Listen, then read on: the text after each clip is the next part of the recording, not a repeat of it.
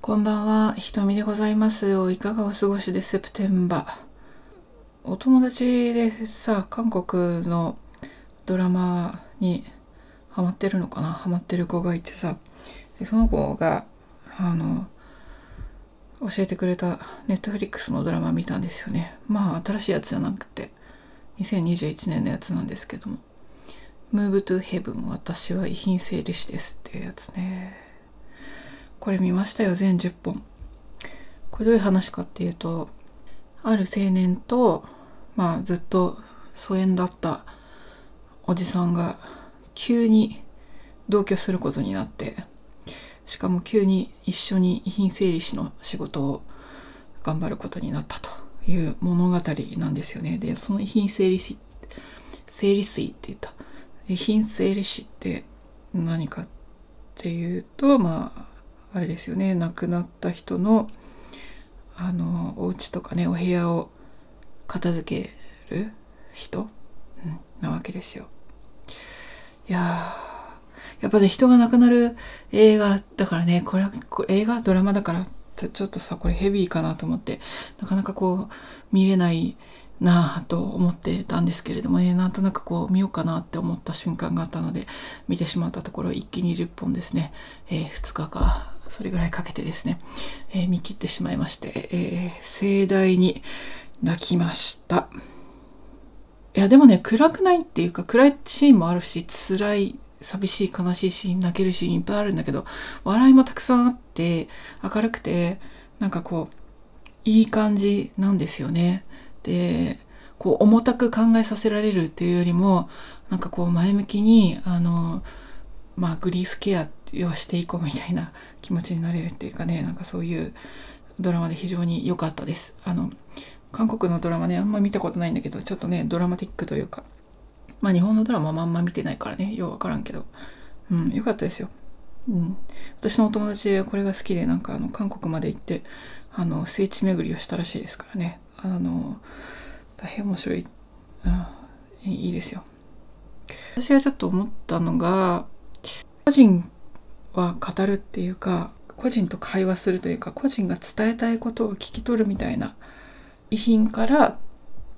その人がどういうことを思って生きていたのかっていうことを読み取るみたいなそういうのが出てくるんですけどなんかそれ見ててうんやっぱり私もベッシーヘッドのこととか思い出しちゃったんですよね。で、ベッシーヘッド私、作家ベッシーヘッド、南アフリカ出身でボツワナに亡命した人のことを追いかけて、まあ、長年ね、ライフワークとしてやってるわけなんですけれども、彼女って、あの、86年に48歳で亡くなってるんですよね。でも随分時間経ってるんだけどさ、ボツワナのね、セロエっていうところに、カーマ3世メモリアルミュージアムというのがあって、そこに彼女の原稿とか手紙とかが大量に残されてるんですよね。もうほとんどタイプライターで売ったやつなんだけど。それをこの4月5月と見に行ったわけですよ。一人でずっとさ大量の紙と、まあ、コピーなんだけど貴重だから、うん、で大量の紙と向き合っていて思うのが思ったのがなんか過去を覗いてるみたいな感じ、うん、だなって思ったんですよね。でタイプライターって本当になんか自分が打ってるようなベッシーが打った力加減みたいな感じとかなんかこうその音まで聞こえてくるようなそういうリアリティみたいなものがあってでしかもその手紙ってほとんどが公表されてないものであこの時こういうことを思っていたんだこういうことを考えていたんだっていうことがすごく伝わるしなんかこれって伝えてあげなきゃまたここに眠ったままなんだろうなってすごくすごく思ったんですよ。で、私が私なりにすごく感じたことってたくさんあって、なんか昔のベッシーと対話しているっていうよりは、むしろ昔のベッシーの心の中を覗いてるみたいな、なんかそういう感じがあって。うん。で、作品の中にはさ、例えば、ある作品、ある長編小説の中で、あの、幻の原稿っていうのがあるんですよね。で、それって、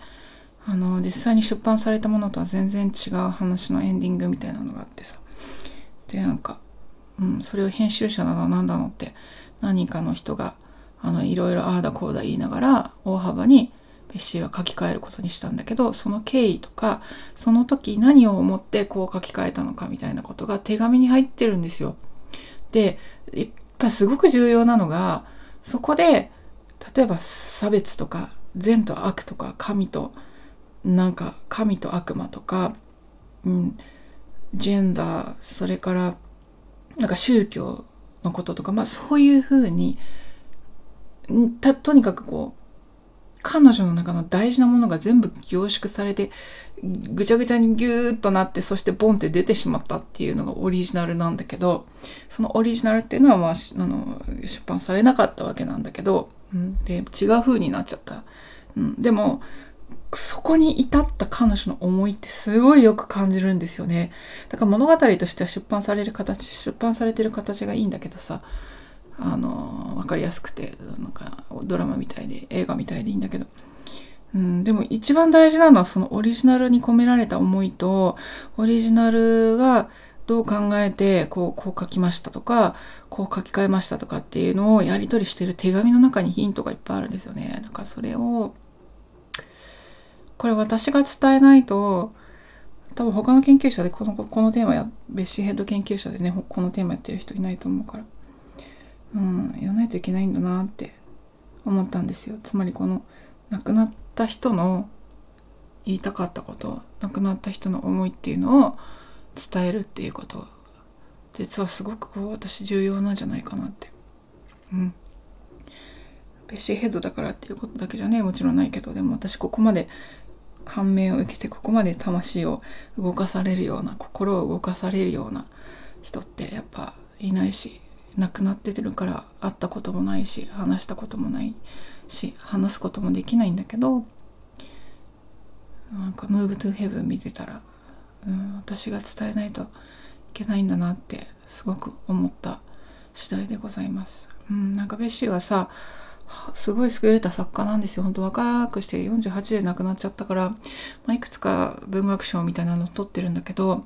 でも例えばノーベル賞とかには至らなかったわけですよ。で、アフリカ文学の世界でね、ノーベル賞とか取ってる人結構いるんだけど、例えば、なんだ、ジェーム・クツエとか、長野ね、ドリス・レッシングとか、ん？ナディン・ゴーニマンとかドリス・レッシングとか、あまあナイジェリアのなんだウォーレショインカとかね、なんかいろいろ撮ってる人いるんだけど、まあ大体、なんか年寄りになるまでずっと書きまくってるわけですよね。うん。だから48歳で亡くなったっていうのがどんだけ、うん、86年の手紙とかすごく悲しいんですよね。彼女は急に病気で亡くなったので、うん、あの、例えば3月ぐらいの手紙にね、あの、いや、この9月、9月が締め切りだったらね、自分の自伝書くの間に合うと思いますとか言って、9月締め切り書こうと思います、準備してますとか言って、その1ヶ月後は4月ぐらいになくなっちゃうから、自伝は書き上がらなかったんですよね。まあ、その自伝はね、あの、ある研究者の人が、 Thunder Behind Her Ears っていう、あの、自伝、電気を書いたんですけどね。うん、でも、伝えられてないことって山ほどあったしどういう気持ちだったのかなって残されたものから想像するしかないけどでも私の中に強烈に降ってきたその思いっていうかそういうものは私は言葉にして発信する、うん、責任があるんだなって責任っていうかそうやりたいなって、うん、風に感じています。だからねこの「Move to Heaven」っていうやつ見てて、うん、なんか人生って、うん、いつ今会ってる人がと会えなくなるかっていうのがわからないけど最後にね何か伝えられることがその伝える助けができたらいいかなって思います。なんか私の周りでもね早く亡くなった方いらっしゃるんですけど、うん、自分が受け取ったものを最大限、うん、私の場合は文章にして出していきたいなって思ってます。それでボツワナに行った時のあのこととかは、まあ割とブログにちょこちょこ書いているので、ミュージアムのこととかね、あの手紙のこととか、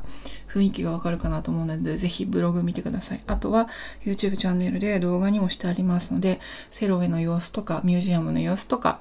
アーカイブの様子とかね、あとベッシーの墓参りとか、そういうのもあるので、YouTube 動画ぜひ見ていただけたら嬉しいなって思います。ということで本日は、